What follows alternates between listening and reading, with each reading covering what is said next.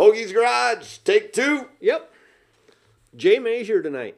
Yeah, he's uh he's coming in. Yeah, we get to do another one in in person. They're Well, always kind of fun. They are. They are. You know, and I wonder if he's gonna take anybody with him. Hard to say. You know, I think I think right now we uh this isn't nice of us, but I think they're riding around looking for the garage right now. Jay Jay was calling on the phone while we were with Sammy, and you, well, you can't cut Sammy off, so Jay had to wait. yep, yep. So, but we'll go get him here, and when we come back, we're gonna have Jay Masur on. All right, we're back at Hoagie's Garage, and we got Jay Masur and Mike Schmitz with us, right? That's correct. Okay. Um, how you guys doing tonight, anyhow? By the way.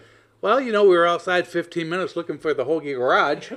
Well, we're in an alley, kind of hidden, so Maybe didn't give great directions either, but hey, they're here now. But hey, we were talking to Sammy, so we couldn't hang up. So it was kind of important. But yeah, we got you. We just sat out there, and uh, you know, the neighbors were staring at us, but we just waved and you know Yeah. that kind of stuff. it's Lester. right, They've seen worse. right, right. So I'm gonna just start this off because I don't know if you know this or not, but the guy that lives right across the street over there would be his brother-in-law, Troy Campman. And back at Rapid Speedway, quite a few years ago now, he was driving Sean Benoit's car. The brake rotor came off, hit the gas tank, woof. And I think you pretty much helped save his life. I remember that day well. In fact, somebody was there and actually took pictures of the whole thing, so I've got pictures from start to end. Um, that was uh, that was one of the scary moments of that year. Um, you're right. When we got there, his fuel has, was spewing back at his seat, at him in the car, and he tried getting out himself at first. And as he started hopping out of the car, his belts got stuck around his helmet, around his uh, gear there, so he couldn't get out. I actually had to push him back into the seat, into the fire, and untangle him to get him out.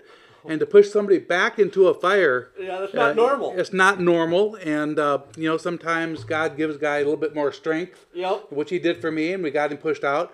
When we pulled him out, he was on fire from his chest on down, Yeah. and so you know we had the foam right on the four wheeler there, and we foamed him out. And I don't think that he maybe got some sunburn, but I don't think just- he had any major burns. I I remember talked right. to him a little bit. Yep. He he had some holes in his gloves. His he had old driving gloves. He was really glad he had borrowed a fire suit from Clint Garner, I think it was. So he had a, the, the best fire suit you could have at the time, Yep. and he was really glad he'd done that.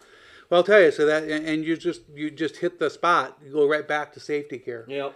You know, um, and I don't know where you guys want to take this, but when you're talking safety, um, these sprint cars today from the 70s and 80s when we started are so much safer. Yeah. Um, the seats are so much safer. You know, they're the confined seats. But, you know, whenever they make something safer, something else has to give.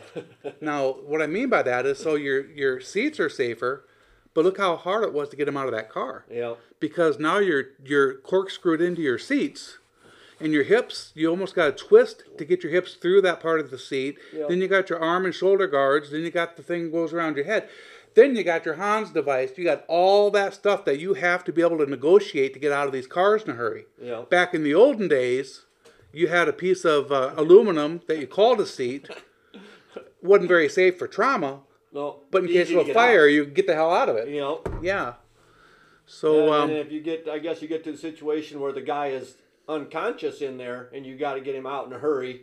You know, you got to be able to move him in all them different ways to get him out of all that stuff. you know That's that, something I never thought of. It is, and that's that's one thing that we work with a lot, and we do a lot of training around the country with that. Um, you know, for those in my history, I've cut two cars apart. That's it. In in 45, Really? 46 years, I've only had to cut two cars cars to get somebody out. That's because we know how to do it. If you don't know how to do something, then you're going to take a route that you probably necessarily don't have to take because you don't know how to do it, right? Well, so what we do is we teach around the country these rescuers how to get people out of these cars safely um, without having to cut bars. Because the more bars you cut, first off, if you cut bars, they don't need to be cut. Now they're in the way. Now you got sharp edges. Yep. Now you got a whole bunch of different other things you got to be concerned about. In sprint cars and or hobby stocks or whatever kind of car you want to talk about, they're all tubular, right? Yep. Back in the day, you had to go down to Arntz and, and get your nuts and bolts and put things together, uh, you know, on your steel frame. Yep. Well, today everything's tubular. So once you once you get rid of the skin off of these race cars, you'll notice that some of them they kind of look the same. Yeah. They're sitting in a tubular type of a cockpit, right? Yep. And so, how do you get somebody out of that? Well, you can't get them out sideways No. because all the tubes are there and the seat Yeah. and things are so they got to come out the top. Have to come out the top if you're going to take them out. And um, yeah, so there's just so many things about that on the extrication part that through the 47 years that we've been doing this that we've learned the hard way. and unfortunately, and I don't mean this uh, lightly, you know, I've I've had friends die in race cars, and I would say some of that is because we didn't have the technology or didn't know what to do, didn't have the right firefighting equipment to put it out. A lot of things, you know, through attrition, there's no books on what we do. No. And so um, through attrition, we have learned through making mistakes Yeah. how to make the next one better and the next one better and the next one better. And you know, today, 47 years later, we're still finding ways to make it better. We're we're not Oh, satisfied yet where we're at because you can't be satisfied. Things change. Yeah. Everything evolves over time, and It evolves, and then you have to be able to deal with it and work with it. yeah. And uh, you know, the outcomes aren't always good. No. But sometimes we don't have control over the outcome. Well, you you're sitting on a rocket in like a 410, going around in a circle with a bunch of other crazy guys. Things aren't always going to go according to plan, which is why we need guys like you around. Well, it's a motor, it's tires, a steering wheel, and a seat. Yep. And that's basically what we're dealing with out there. And um, I used to say those guys are nuts, but now I can say I'm nuts too, along with my daughter. I, I mean, I was going to wait with that one for now, we but got that later on. no, but we'll, we'll get into that a little later. But um, the sickness of racing, of being a race car driver, being a pit crew member, being a race rescue personnel, Yep. a lot of our guys have 15, 20, 25, 30 years experience with us because it's addicting. Oh, it's a, the it's whole in thing about blood. the whole thing about racing is addicting. Yep. I wish I never would have hopped in that stupid race car to race my daughter that night because I've been in it ever since. It's it's just crazy. But um, you know, I kind of want to point at Mike a little bit, if you don't mind, right next to me. I- Yeah. you know, Mike has uh, been with us for years. He was a fireman um, with Renner Fire Department, the fire chief there for years, and he started with us about 20 plus years ago, and he's been one of the main stayholds with us, you know, on the training aspect and and the guys that uh, you know he's in charge of the fire truck and the scene once we get there. And I just want Mike to say a few words about uh, you know what he's kind of noticed from when he started to now and uh, how he feels about things going forward. I've noticed quite a few things. Uh, obviously, the car changes, which we've talked about. Uh, the speed, yeah. they've gotten a lot faster every class, not just sprint cars. Oh, yeah.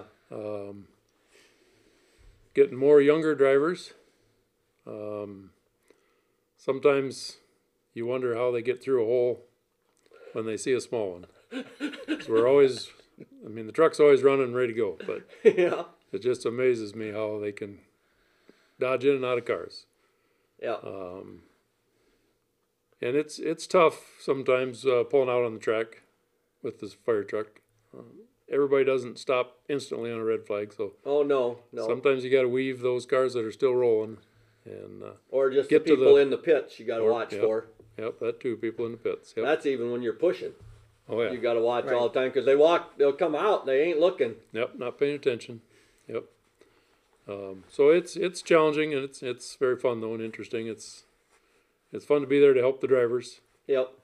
You're appreciated, that's for sure. Yep. Yep. They don't. They don't want you to be there. They don't want you to have to help them. But when you're when they're needed, it's it's nice to have Yeah. somebody around. Well, sometimes we don't recognize the drivers unless we put our head upside down and say, "Oh yeah, I remember you now."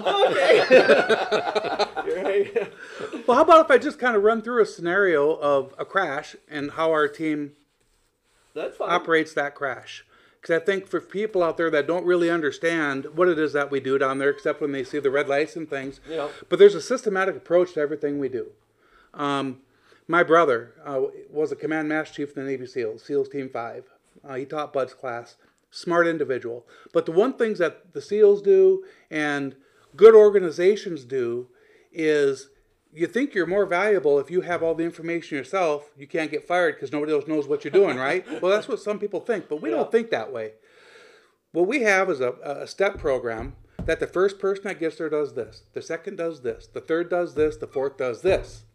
And if this guy normally is first, but he's fifth today, he'll take that fifth slot and do what he has to do in that fifth slot rather than the first slot. He needs to know each slot. You got to know each slot on what to do, how to do it, and then every situation is obviously different. So, you know, one today might be this responsibility, tomorrow it's that responsibility, but it's it's in that realm of responsibility for number one. Well, we'll get there. The car will be upside down, let's say, and we'll say he's leaking fuel. The driver's inside, and we'll just say the driver's okay, but he can't get out. Okay, so you'll notice uh, that normally, and I say normally because nothing's for sure in our line of work.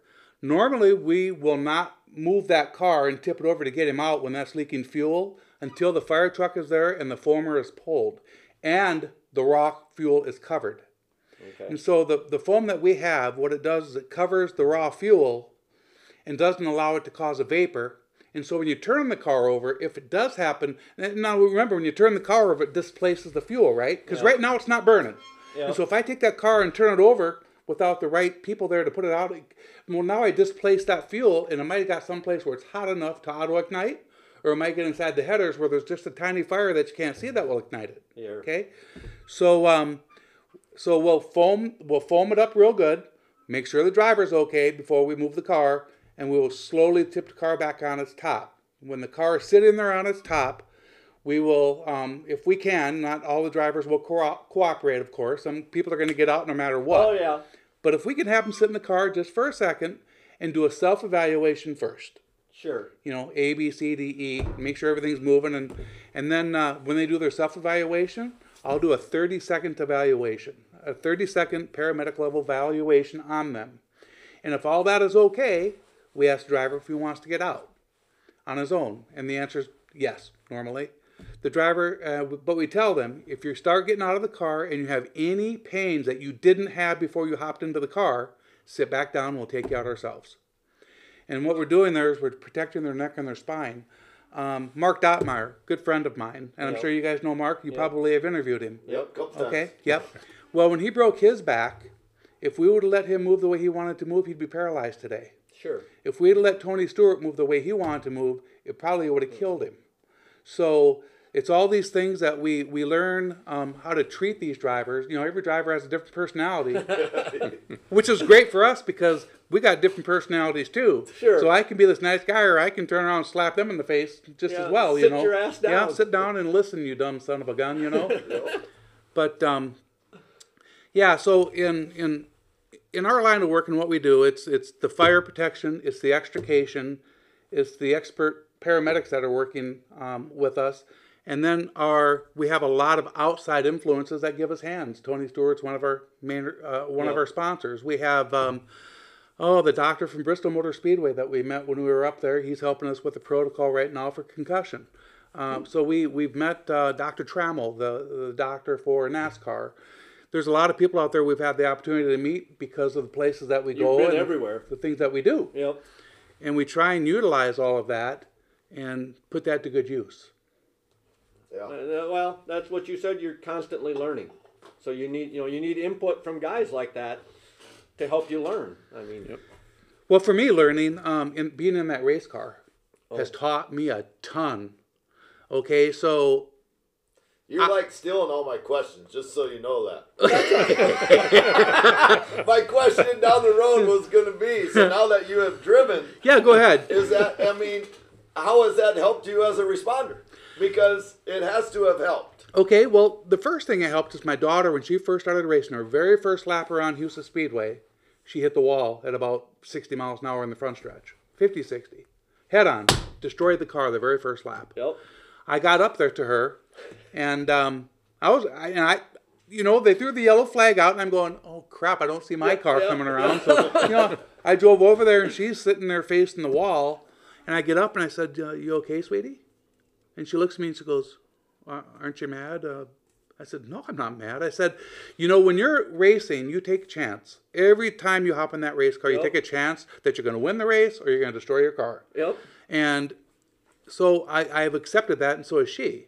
Um, but having said that, she got out and she was upset at herself, you know, for Oh yeah. what happened was her front end got run over. It took out her brake, so she couldn't stop before she hit that dang wall. And um, but that was my first experience with my own daughter, um, because that could have, you know, without the seat and the head restraint and things, that Oh, could have killed her. Yep. Those hard hits like that. Um, and then we fast forward a little bit to to me being in the race car. Okay, um, I'm a little bit bigger than your average race car driver. Well, especially your average sprint car driver. Yep. So the very first thing I did is I had to talk with all my guys, and I made sure that they knew that they had to put the fire out if they got to my car because I wasn't getting out in a hurry. Mike, Yeah. you got a freaking Florida Yeah, if you see that's him. do not, do not question the fact I'm not out of the car yet because I'm trying. Okay. oh my gosh. Well, you know, my hip didn't. I I just had a total hip replacement, so Yeah. right now that feels so much better than it did, and that was kind of an ailment for me in the car. But you know, I'm still a bigger guy, and it's going to take me a little longer to get out. Yep. And so I'm doing the same things I tell everybody to do. You put your race car in your garage, you fully dress yourself, you put your belts on, you tighten everything down, and then shut the damn lights off and get out of your car. Okay. And you practice and pra- and when you're doing that, you shut your fuel off, shut your mag off, and you practice and practice till you can get out of that thing with your eyes closed, upside down, with no lights. And um, I'm still not a pro at it yet, so I, I I'll be the first one to say you can practice that, and um, practice is going to maybe give you thirty percent in the real deal. Oh, you know what I mean? Because the, the adrenaline and everything and the Absolutely. confusion and yep. Yep. So and that and that's pretty much true with most everything we do. You know, nothing's going to go perfect. If it goes perfect, there's a problem. Or you're waiting for the problem to come. Oh, there's something going going on. perfect. you know, you just there's so much out of our control, but there's a lot that we can control. And the stuff that we can control is our emotions. We can control the way that we deal with people. Yep. Um, we can try and control the scene. We can't control other people's behaviors, but we can try and, and mask their behaviors by, you know, being kind and and it's not always easy for us either. I've used cuss words at drivers oh, before. yeah. I've done Yeah. things. I've I've thrown drivers on the ground. Yep. So, you know, I am not a saint sitting here, am I, Mike? No, you're not. Um, That that was Mike that quick to answer that, wasn't he? Yeah, Mike, that wasn't a, a, a no. That was a rhetorical question. You weren't to answer. Yeah. So, how long have you both been first responders, uh, firefighter? How long have you been that? And then, when did you start at Huset's? Okay. I've Or been, was Huset's your first place? Huset's was my first. Okay. how long But have I've you been, been? a, I've been a firefighter and EMS for, I'm in my 44th year doing that. Forty fourth year. That's But absolutely this awesome. will be like uh, year 24 with Jay. So, Okay. That's a long time to be with Jay. You guys are already Yeah. tired, I can see you. I only got eight miles to go to get home. I'll be all right. Oh, So Yeah. seen a lot of different things. Oh, I yeah. Well, the stuff we see just going to one track on a regular basis, you know, let alone traveling like you do, the the different tracks and the the accidents you've seen and the craziness, and I can't even imagine. Well, back in 1976, I'll give you a brief synopsis of why I'm even doing this. Back in 1976, my dad and I were sitting at Huset's Speedway. Now, if you remember back in those days, there was a big wood pile. As you looked up at the top, very top of the hill, there's a big wood pile by that big tree. That's where we'd sit every, from the 19, like the early mid 60s up until 76. Every weekend we went there. My dad was a Sioux Falls fireman, and he started the EMS services on the Sioux Falls Fire Department. We were at Huset's Speedway, 1976, and that's when Bot hit the wall and died.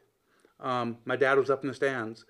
And back then, they didn't have any EMTs and things at the track. They just had an old hearse, you know, and Yeah. you know, some things that some tracks still have, unfortunately. but um, so my dad went down to the track and said, um, "We would like to volunteer our time down there as a training session for the Sioux Falls Fire Department."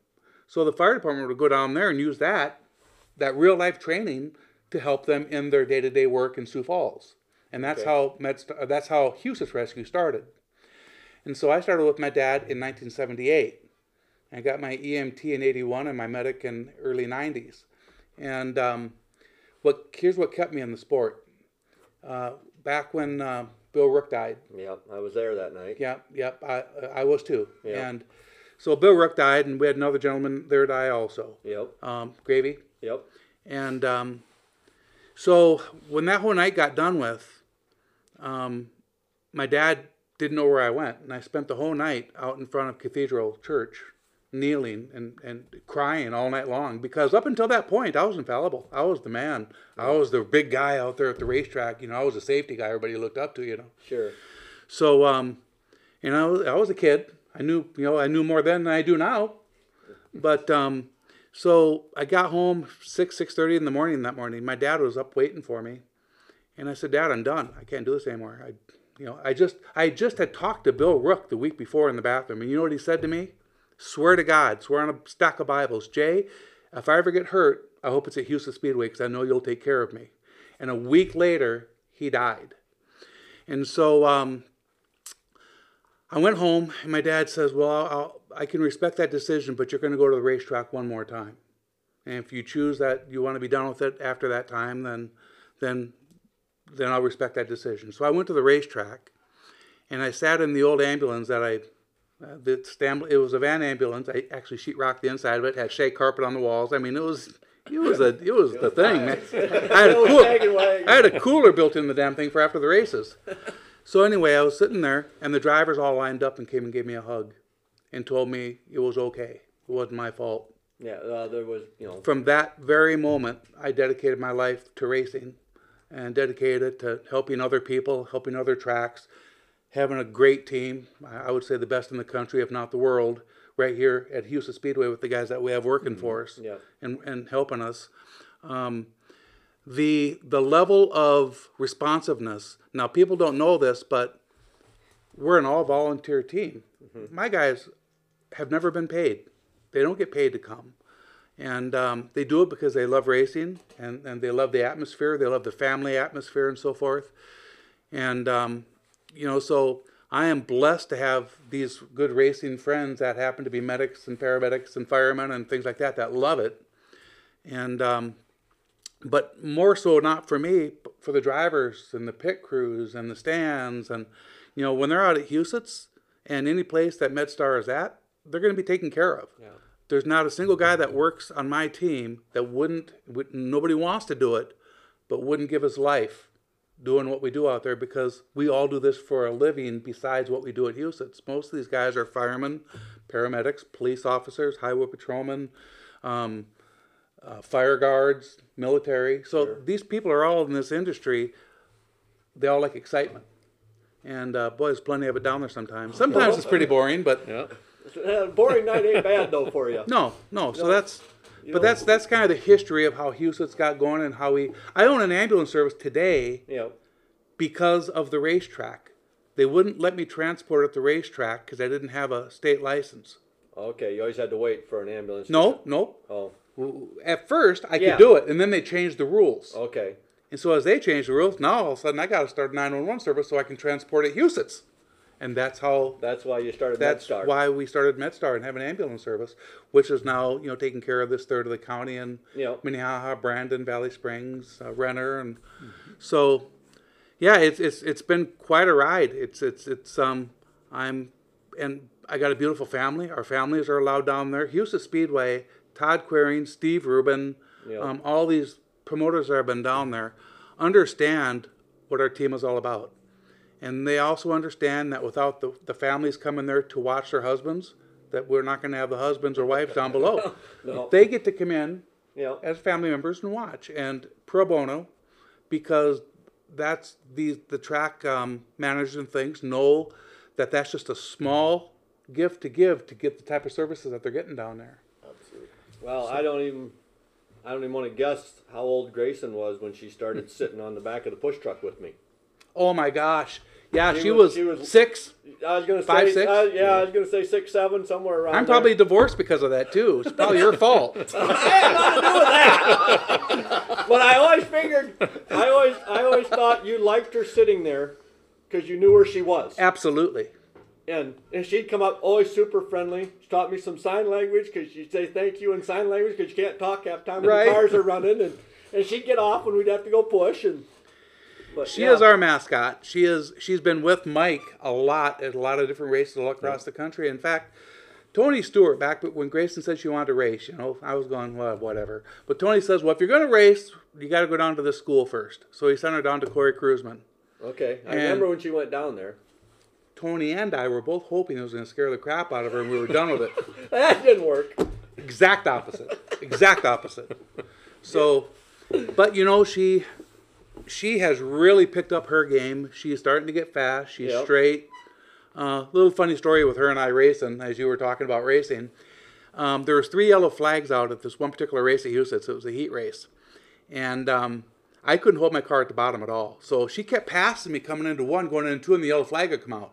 So then she had to go back behind me again. She did that three times in a row, and then she went and took my spot.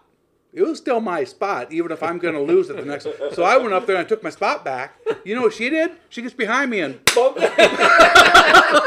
That guy- she's, And then a, the green- she's a racer at that point. and then the green flag came out and she passed me again. So oh. there, there's no favorites when you're on the track. no, no, that's that's for sure.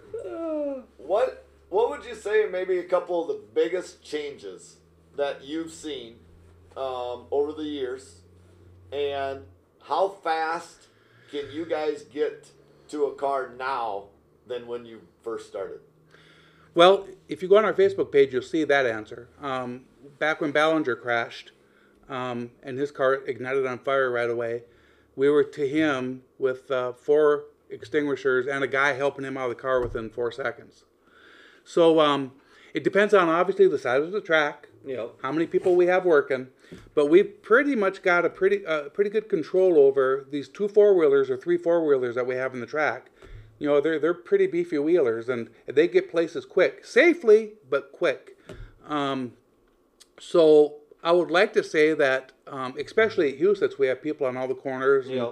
and I like you know as soon as the cars are stopped, we're out there. yeah. On the bigger tracks, obviously, it takes a little bit longer. So you have to have a little different game plan when you get there, as far as when fire and things like that are concerned, because it's going to take a little bit longer for all the resources to get there.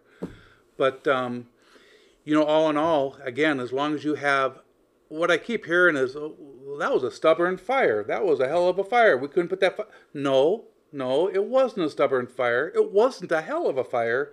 It was one that you haven't practiced putting out. You don't know how to put it out. That's what made it difficult. Or didn't have the right stuff to put I, out. I can't put my own hip in. Okay, the doctor No, did that for me. I would say that's a hell of a hip. Okay, my doctor says that's simple Yeah. because he's done it. That's a 20 minute surgery. anymore. Absolutely. So for us, if you have the right firefighting equipment, you're taught how to use it correctly. You use things in order as the way you're supposed to use them, and you get at that fire quick. There's not a single driver that should ever burn up at a racetrack. Ever. Because unlike when we're working at the station, Mike's a fireman, I'm a paramedic. When my ambulance leaves the station, goes out on the interstate, and it takes me eight minutes to get there, damage is done. All we're going to do is from the time we get there, if there's anything to work with, that's what we have left to work with on the body. Yep. If there's a fire, by the time they get out there in 10, 12 minutes, there's nothing left. At a racetrack, you watch the mechanism of injury, you watch the fire start. Yeah. There's no reason that, and I'm not saying people won't get burned. I'm not saying that some Oh, things are different than others. But but the possibility of putting that fire out and saving a lot of injury is huge if you're trained well. If you know what you're doing. Yeah. If you have if you simply have the wrong fire extinguisher, you can't put the fire out. Not a methanol fire. Yeah. You'll illuminate it. If you've ever seen a, a, a ABC extinguisher shoot at a methanol fire, at first the fire looks small, right? And all of a sudden they shoot it with the extinguisher. Whoa, shit, that thing just grew. No, it didn't. That's how big it is. The ABC illuminated it. Now you can see, you can see how the where they heat. Yes, Otherwise you you can see can't it all. see the methanol Otherwise, burning. you can't see it a lot. Yep. Um, you know, simple things like with the foam, starting at the top and working your way down instead of if you start at the bottom of a fire, you'll never make it up there till it runs out of fuel. You start at the top and just go where the fuel's coming out and just concentrate on that area with the foam. Gravity will push it on top of everything else and put it out. the foam will go you may not have hill. to. You may not have to move three foot the whole time you're putting the fire out. I'm talking about a 12 foot fire. You may not have to move three feet. So, yeah, there's just so we have a we have an education program that we put on. It's about a six hour deal, um, PowerPoint presentation that we do, and then we uh, another six hours on extrication and and the the hands-on type of stuff that we're doing. So speaking of that, um, can I get into the new series that are going? Sure. Absolutely. Okay, so um, we are we are going to be the uh, team that's going to be working the high limits and a lot of the outlaw shows. Um, we're going to be uh, in doing the USAC and Lucas Oil, you know, starting in February down in uh, uh, Florida Yeah. at Bubba Speedway, and then we're going to start from there and work work our way up. Keith Kunz is going to have his things again, and he's going to have us out there. Um, he's a fantastic guy. Got to say But- hi to him one night when they were up at Huset's. He comes to the push truck with me. So I said hi. That's my claim to fame with Keith Kunz. you know, if there's anybody that's Keith is the man. If you want to become a driver and you can afford to be with Keith, you're going to make it. You're going to make it big. But um, so our plan is is to um, have a plan of action for each one of the series. Now, um, what MedStar is not going to do is get involved in any of the series. Um, I don't know what you want to call it. If there's any distension out there, we're not part of that. yeah. We're not going to be part of that. When I work for the Outlaws, I am an outlaw guy, and I'm here working my butt off. Yep. When I'm high limits, I'm a high limits guy working my butt off, and we're going to do good for anybody that we work for. Yeah. That's just what Yeah. we do. That's what you we're going to train anybody else that wants to be trained. We're just that's what we're going to do. Um, so, yeah, again, um, this can be a very busy year for us, but we did hire um, uh, a gentleman that has been with us since 13. He was the uh, director of safety um, out at Lincoln Speedway in Pennsylvania. Okay. And he's going to be our individual that is going to actually drive our truck and trailer and four wheelers to all the events, and he's the one that's going to line everything up. And so then the rest of us will just be flying out to help him Okay. and, and do things like that. And we're going to probably look at the same thing for the other series that we work for. Um, SLS with the Outlaws. You know, we um, they're really the ones that got us started on most of this traveling stuff. Back when Larry was there, do you know Larry with SLS? No. Okay. Yeah, yeah, yeah. Well, So- anyway, yeah. With the, I mean, you're the man for all the high limit races. Or is it the Outlaws too then, or is it just certain shows with the Outlaws where they don't have something? Well, right now we're in, negotiating which one of the outlaw shows we're going to do. Okay. We're already hired to do all the SLS shows that they that they do with the outlaws. Okay. and so that's I think eight or nine shows. And um, you know, right now they're they're looking at things and they're going to let us know what other shows they need help at. You know, to be honest, there is there's ten tracks out there that have great crews. Oh, yep.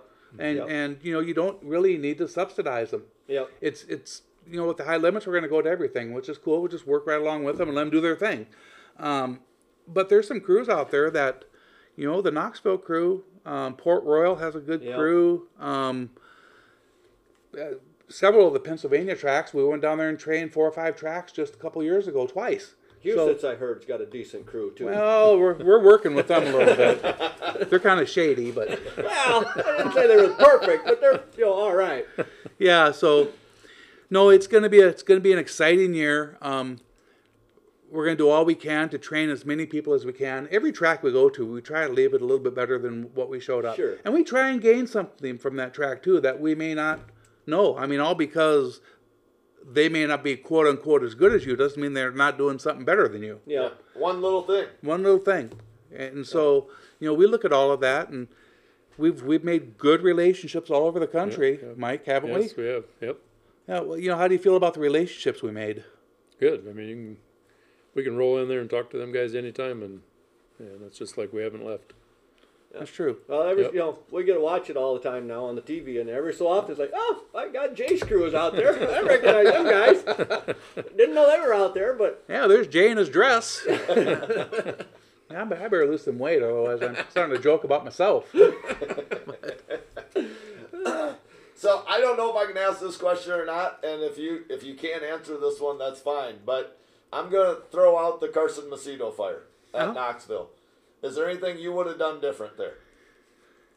Um, Again, if you don't feel comfortable Yeah. as that, I can move on. yeah, it's not a comfort thing. It's it's it's a backseat driver thing. sure. and um, you know they're, they're a great crew out there.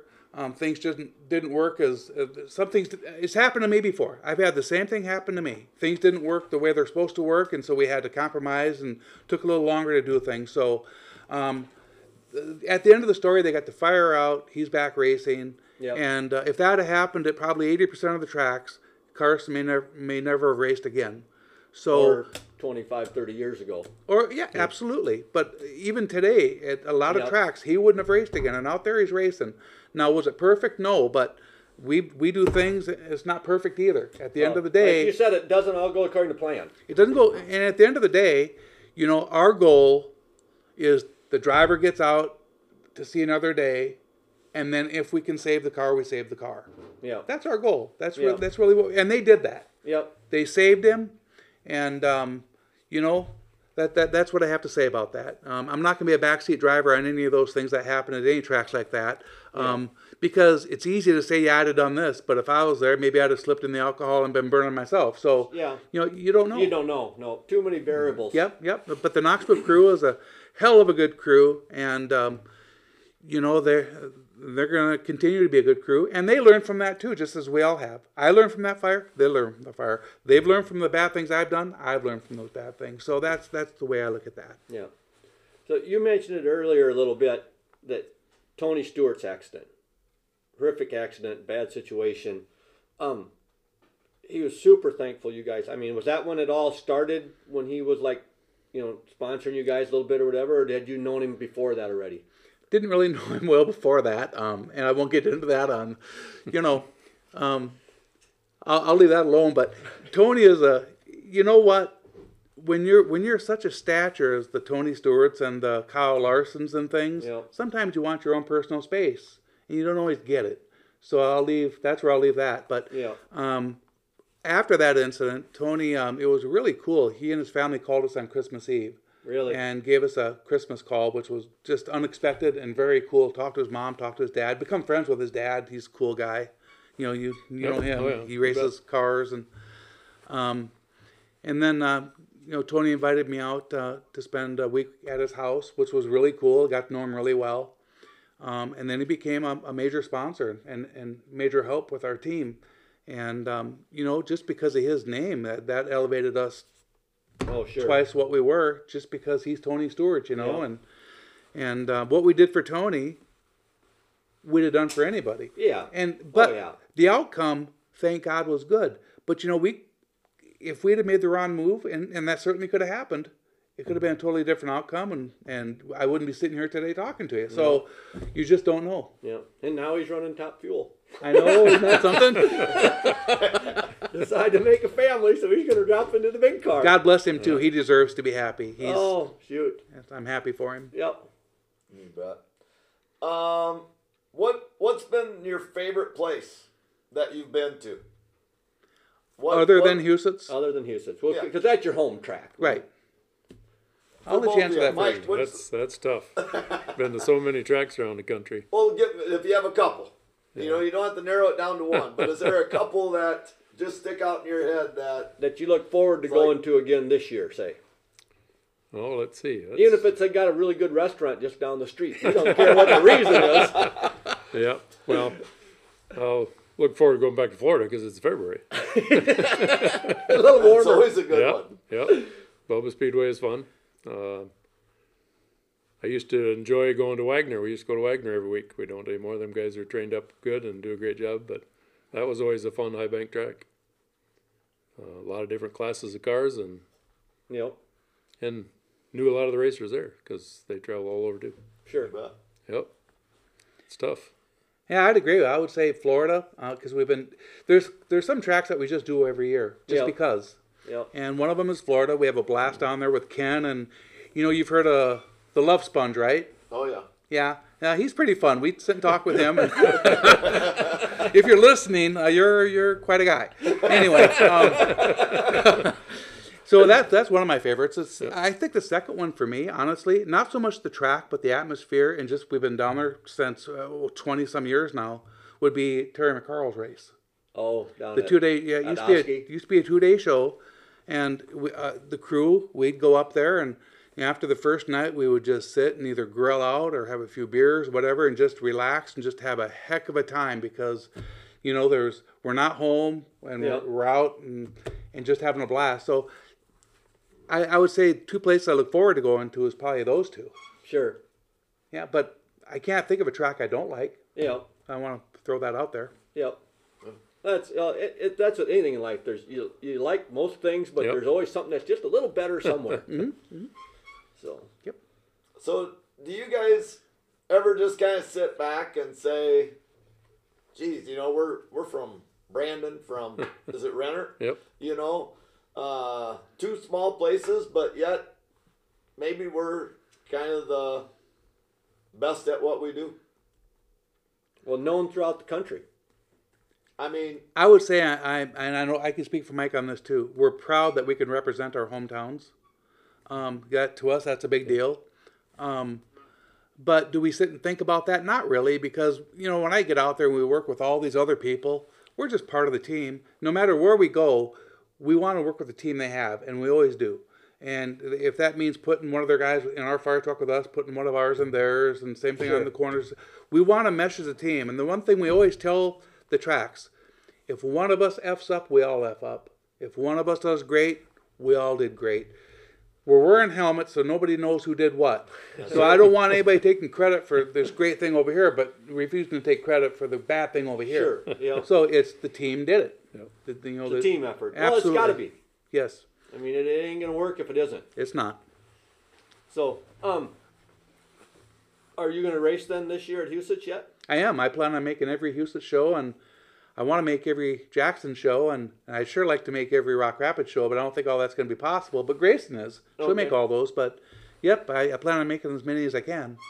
I talked to her several times this summer. We were gonna get her on the show too, and I. One time, I'll give you my phone number, and then we didn't get together, and so on. So maybe I'll get her phone number from you before you leave. Oh, leave. absolutely. Yeah. Then she, then she'll just have to talk to us. Yes. Yeah. so I'm writing myself notes as we're doing this, um, because other things popped in my head. But do you? And I hate for you to leave anybody out, but can you give us names of the guys that all help you out, just so that everybody knows, you know, and maybe can thank them if they see them? Let's do it together. All right. That's a lot. I know it's a lot. So, we'll, and I'm not good with names either, and I get put on the spot. But um, You obviously, guys can help each other. yeah, yeah. So we'll talk, and we've got people that have um, that are retired with us now that could come back tomorrow and fit right back in. But uh, Conley, he's a Sioux Falls fireman. Um, Shannon, he's a, uh highway patrolman in, in South Dakota. Um, John, Yep. he's a fireman, also works at air conditioning and heating. Tom, he's just Tom. Yeah. I hope he listens to this. There you go. Couple farmers, uh, Daniel and Chris. Not Chris. Daniel and Matt, from Renner too. Yeah, Matt. yep. Dan and Matt, they're both firemen in Renner, but they both farm also. Both farm also.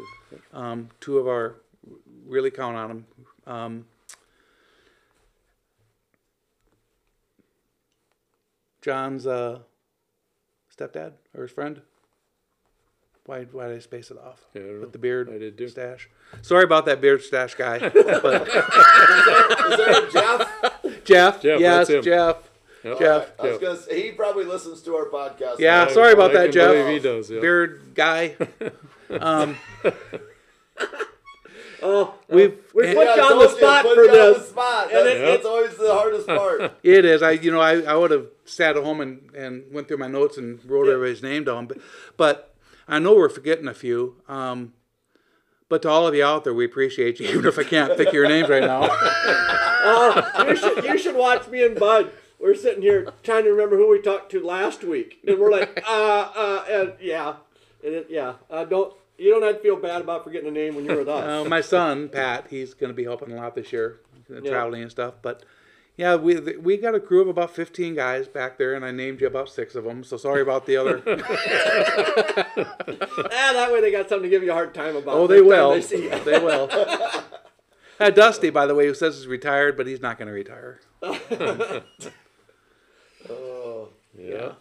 so that's good. I, you know, um, we're gonna get into rapid fire, but I don't. If there's something else that we forgot that you guys want to talk about or mention or anything like that, um, you know, we can do that at the end also. Okay. So Yeah. um, I think it's been great because I've learned a lot. Oh yeah. So, well, you know, we don't think about it. They sit in the stands. I sit in the stands if I'm not at Huset's. but you don't think about it. You just we watch you guys do your job, and we don't give any thought to the whole process that's got to go into it. Right. You know. I would say that um, you know it's easy to be that backseat quarterback when you're in the stands, whether it be a race car driver Oh, or or or one of us. You know, it's easy to say, "Well, I wouldn't have done that," or "I should," or "He should have done this," or you know what? It's a split second in the race car. It's a split second decision you're making, whether or not you crash or don't crash. And you know, for us saving lives, it's that same split second sometimes. Yeah. And sometimes you take a left when you should have taken a right, but you got to make that decision at the time. And at the time, that's the right decision. Now you could sit back all day long and say, "God, I wish I'd done it the other way." But at the time, you're that's what your training, your Yeah. brain was telling you to do. Yeah. So you know, I would just say that um, you know when you watch other teams and even our team, and and you know you think that because you're up in the stands watching, you'd done it this way or that way. Well, you probably would have, and if we were sitting up there, we probably would have done Well, it that way too. I always said it's a different view from up there.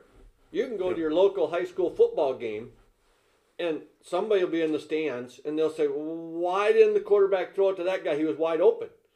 Well, he's on the field. There's you know 22 guys running around out there on the field.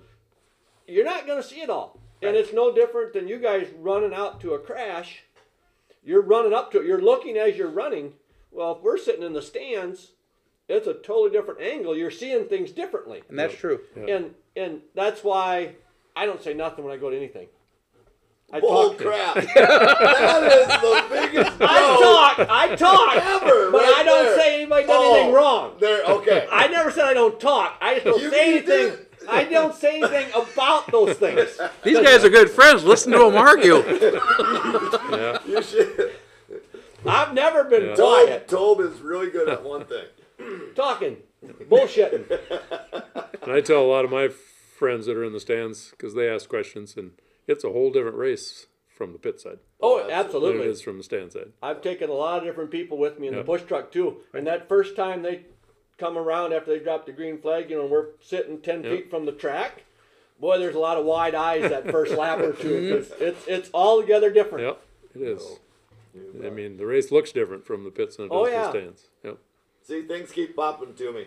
Uh, so we're not getting to questions yet, but Zeb Wise, his, I mean, that was really scary. His last crash that he had towards the end of the year, where his car like kept going. Yeah. You know what? What happens there if it doesn't actually get shut down? I mean, is somebody crazy enough to try and go out there and hit the kill switch, or that It's- was that was just freaky. It was Yeah, and there again, without being there and knowing the situation, we've had them before where a car's upside down and full throttle, and you got to get on there and shut it off. It's scarier than shit just doing that. Oh I yeah. believe it. it is. It's very scary, especially when it's dark out. But um, and the wheels back are going like this. You know, it's you hit the wheel, you're gonna go about two and a half miles the other direction. But Definitely um, gonna have some road yeah. rash on your shoulder or whatever. But you know, um, ideally, you got to figure out a way to shut the car off. Now, if that's taking the fire hose and shooting water into the intake Oh sure. or whatever it is, um, it depends on the situation. Um, but ideally, you know, you got to get it shut off somehow. But but you cannot risk life and limb to do it. yeah. You can't go in there and, and think you could be a hero and grab onto it like Superman and shut it off. You have to do it as safely as you can. And you got, you know, for me personally, I'd like a 50% chance of it succeeding rather than a 10% chance of succeeding. Yeah. Yeah. But, um, you know, that's, that's, that doesn't happen very often. Oh no. No. But No. I'll tell you what, even a car just sitting still on its wheels, full throttle, is scary when you get up to it to shut it off. Oh yeah. So I mean, uh, and so to have a car moving or to have a car upside down or on the side doing the same thing, that's some scary stuff. That's why I sit in And the that's infield where- and Bud sits in the stands. And that's where the thirty percent comes in, where I say you, you you study your butt off to be hundred percent of what you're doing, Yep. and when the stressful situations, you're hoping you remember thirty of it. Yep.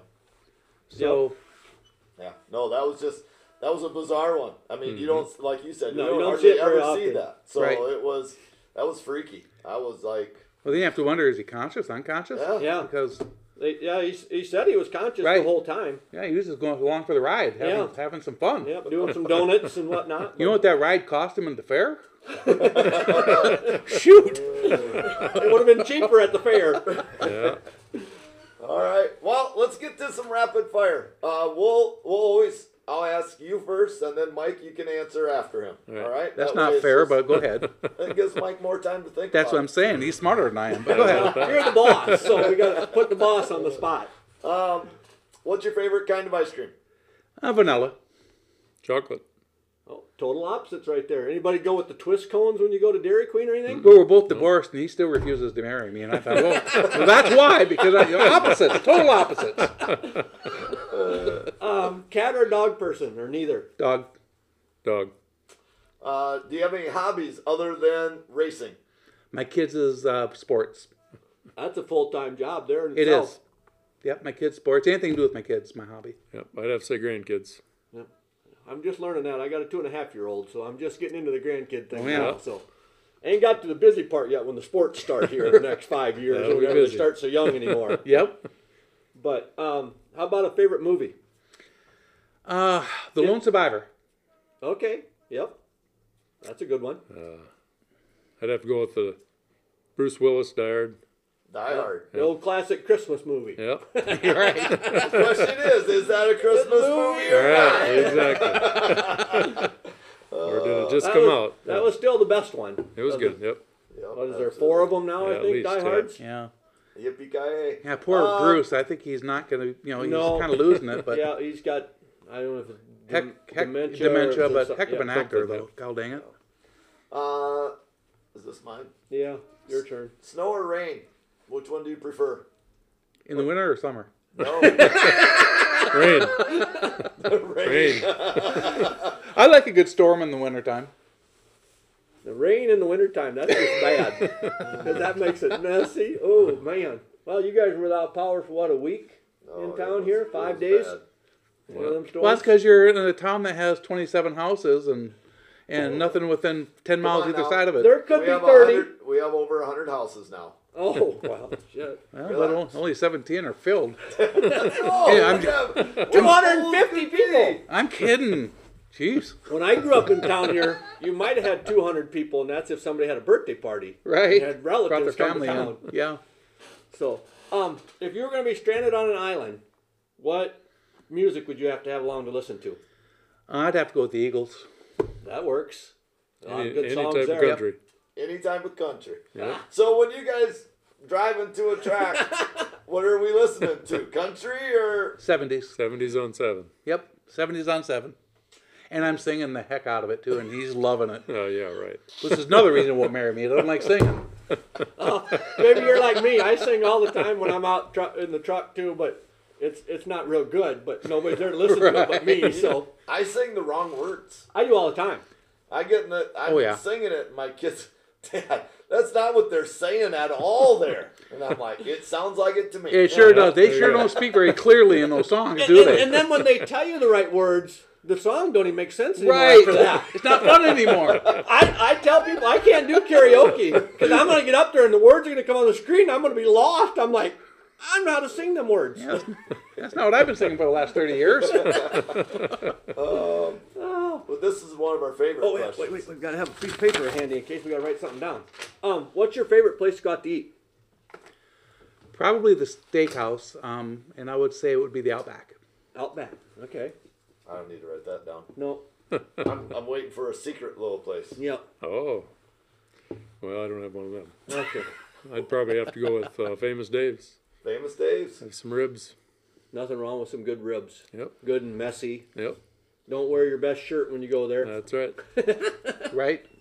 I think somebody told us once, oh, there's a place in the Renner, and I went and ate there. Um, Oh, The Monarch or the Safari? There's Safari. Two. Yeah. There's two. Yep, I went to. We went and got some food from the Safari one time because Yep. somebody, I think it was, was it Schurz maybe? Oh, Somebody yeah. Schurz is in there a lot. At, at Is one he? at one Yep. time, one of our podcasts, somebody mentioned it.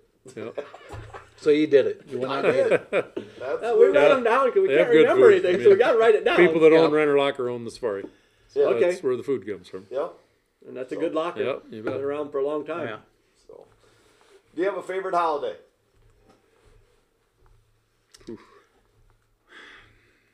You know, and for me to be honest, I like my holidays a lot better when the whole family was together. Yep. uh, wife and kids and blah blah blah. But um, I suppose for holidays now. Obviously, Christmas is is, is you know a good family holiday, but I, I enjoy the kids' birthdays too. Oh, sure. Yeah. I'd have to go with Fourth of July. Fourth of July. Um, what app on your phone do you use the most? Or, or This you- phone has like 127 million things it can do, and I call on it. I can do my Facebook, and I, if that's an app, and then um, I can text. I always said smartphone. I use maybe two percent of the capabilities. Oh, capabilities you of said it. one. I'm you got up up to to two. two? I'm up to two. 'cause I found something new the other You day. can do Snapchat. I can do Snapchat now. The kids taught me that a while back. Well, now I can do Spotify, though. You told me Yeah. Spotify, so Spotify. yeah, I'll get that on here too. Oh, I don't think I have an app on my phone. there you go. Nope. That's good. I'm with you there. I still miss my flip phone. Yep, me too. Now That these was simple. these are very this next these next two are very important questions because Well, look at the time. of what what you guys do. How many speeding tickets do you have? You know, we ask these because of race car drivers. That's okay. So, So, are you talking about like actual tickets or warnings? Oh, tickets. oh no, just tickets. Warnings are just freebies. Zero. Zero, really? You. I know- That's smooth talker. impressive. I know a lot of people. He's a smooth talker. I've, I'd have to say zero too. Oh. Two Stopped a few times, but been stopped in the fire. Oh, truck let me tell few you about one time we got stopped. we were in the fire truck with the trailer in the back, and we're on our way back from where was it? Uh, northern Minnesota. Yeah, northern, yeah, someplace in Minnesota for an outlaw show. We're on our way back, and um, Mike didn't see where the speed limit went from 55 to 45. And so he's going, what, 60 or something? I don't even maybe know. seventy. Yeah, whatever. Somewhere I, It was. I was trying to calm- in the morning. trying to calm it down for the radio, but you want to be honest about stuff. So anyway, um, red lights come behind us. Okay, so he pulls over. She comes up to my window, and I roll the window down. She goes, "Do you know why I stopped you?"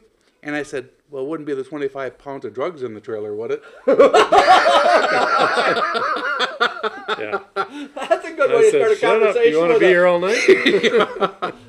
So she was actually pretty cool about it. She's pointing at her radio like, "Hey, shh." or camera. Our camera, right? Yeah. And um, so anyway, you know, she checked his license. Everything was cool. So we got all done. It's on here on on my Facebook. MedStar Dirt Track Rescue Team, by the way, is our Facebook page.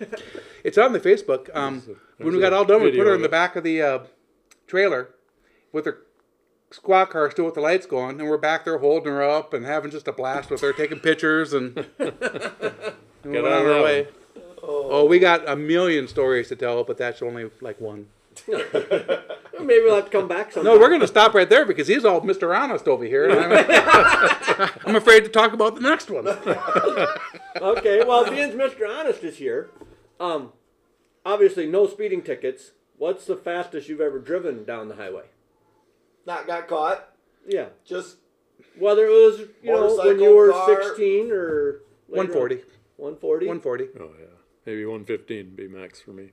I don't have nothing to go that any faster. just so you guys know, you don't compare to Sammy. No, We just had No. Sammy on, Oh, I and he had a imagine. V8 in his uh, motorcycle. Motorcycle. Like a Boss Hog. Yeah. Over 200. over 200. Really? Yeah. That's our third person that we've had over 200 miles an hour. Two of them have been on motorcycles. I think Cy Lynch was the worst. Cy was like 240 or something. I don't know. He was in some supercar thing in Florida or something. Oh, shoot. But we've had three people now over 200. And that's damn near three times faster than I've ever gone, probably. I'm like probably 80, 85. I've, I've never made triple digits ever. Really? Yeah. Uh, I'm pretty boring. I don't do that in the ambulance, though. I, I, I want to point out I do not do that when I'm driving the ambulance with patients in the back. I'm a very good driver. Okay. They seem like it to someone when they're sitting in the back, but or you're not going fast enough because they're wanting to get to the hospital. I think it's you, 12. Is it me? Okay, I thought I just asked the last one. But anyways, what's your favorite drink? What's your go-to beverage? Just simple beer. Yeah. Whiskey, Whiskey, straight whiskey, Coke, water. whiskey, water. Yeah. If money was no object, and by the way, it's the last one. If money was no object, is there any car, pickup, or anything that you've always dreamed about owning? Nope.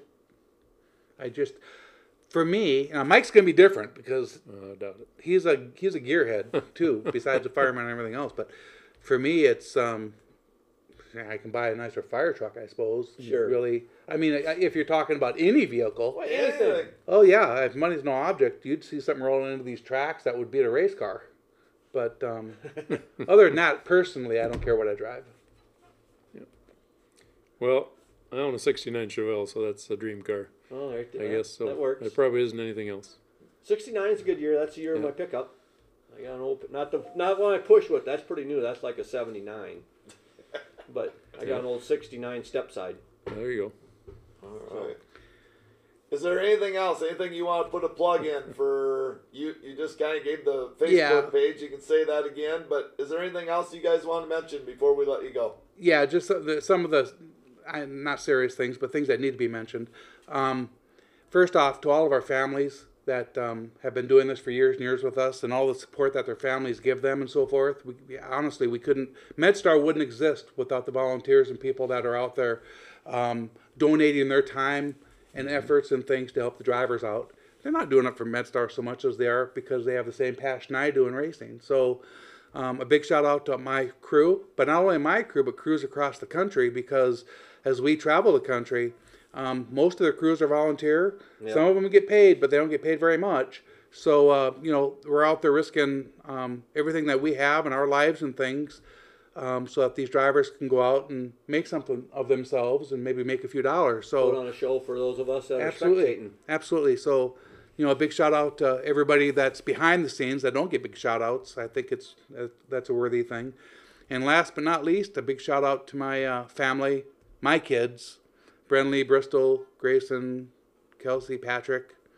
Um, you know, for all the support that they've given me through the years, because without my family being involved, as Grayson, you know, Yep. Grayson, all the way through. She's Yep. been, uh, she traveled more than I think any anybody else on the team has traveled with us. But, um, but Brownlee and Bristol and, yep, big thank you to them for allowing me to do this. Because if there was pressure to stay home and not do it, Yeah. I would probably take that pressure now because uh, my kids mean that much to me. Yep. So, uh, big thank you to everybody.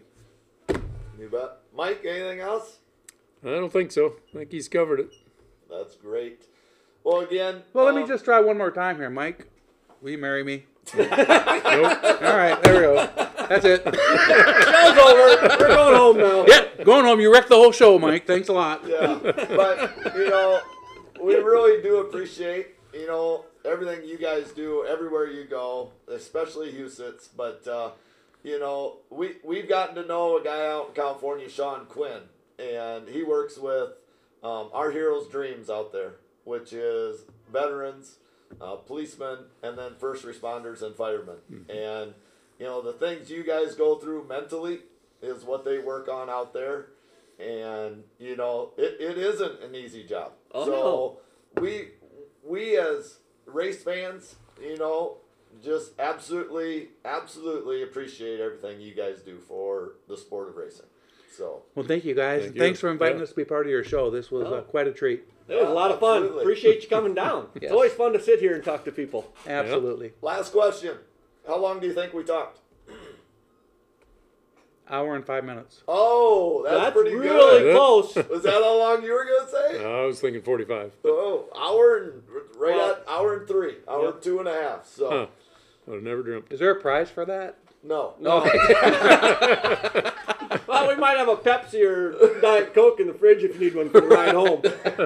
All right. Well, that's that's pretty much the show. And again, thanks for coming in, Yeah. guys. Yeah, thank Thanks you. for having us. That was fun. Very educational. Absolutely. Uh, you know, I've never claimed to be the sharpest knife in the drawer.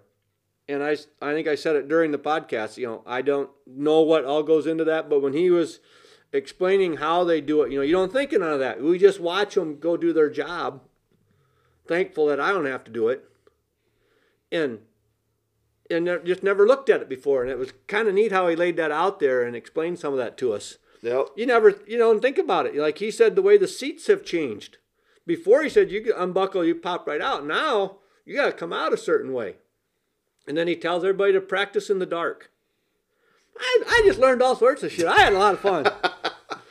now, whether or not I'll remember it next week, that's a whole other story. But I learned a lot tonight. Yeah. I I did like you know everybody does have an assigned role, but when you get there and you're number four, but you got there second, you take the number second, you know, number you got two you got to know all the spots. you know, those are things that people in the stands don't realize Ah, either. no. You know, I We're mean, just there watching. yeah. And I did like your analogy, Tobe, of football and 22 guys, and it's different when yeah, you're down when there. When you're down you there on the field, it don't look the same as when you're in the top row of the bleachers. Yeah. So good. That was a. I was freaking impressed with you, Tobe. I throwing that. Bud. That was. God. dang. Holy sh! You want to open the overhead door when I leave here tonight? Yeah. Freaking. you- I'm not Oh. gonna say what I was gonna say because that'd sound really bad. But um, But thanks Yeah, a lot for and- Jay, and then Mike. He brought another guy along. Brought Mike with him. yeah, sounds like they've been partners for a long Been time. Been doing this a long time together.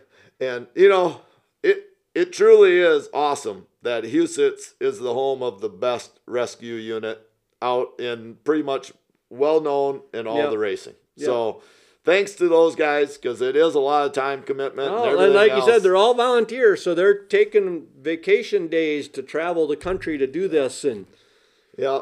And I would I would hope that the high limit and the World of Outlaws, I hope they're getting paid something. Oh, I, I would assume they are because they're so you know. But, but yeah but again thanks thanks to jay thanks to mike for coming um and sound like Jay's got more stories. We may have to have him back again sometime. So he's gonna have to come without mike so he can fidge him a little bit well, so yeah, because Mike's too honest. Mike's He too don't- yeah, honest, so I, he- I don't want to tell that story. Mike will give us the whole story. So, uh, but no, it was a lot of fun. Thanks again, guys, for coming down. yep until next time hoagie's garage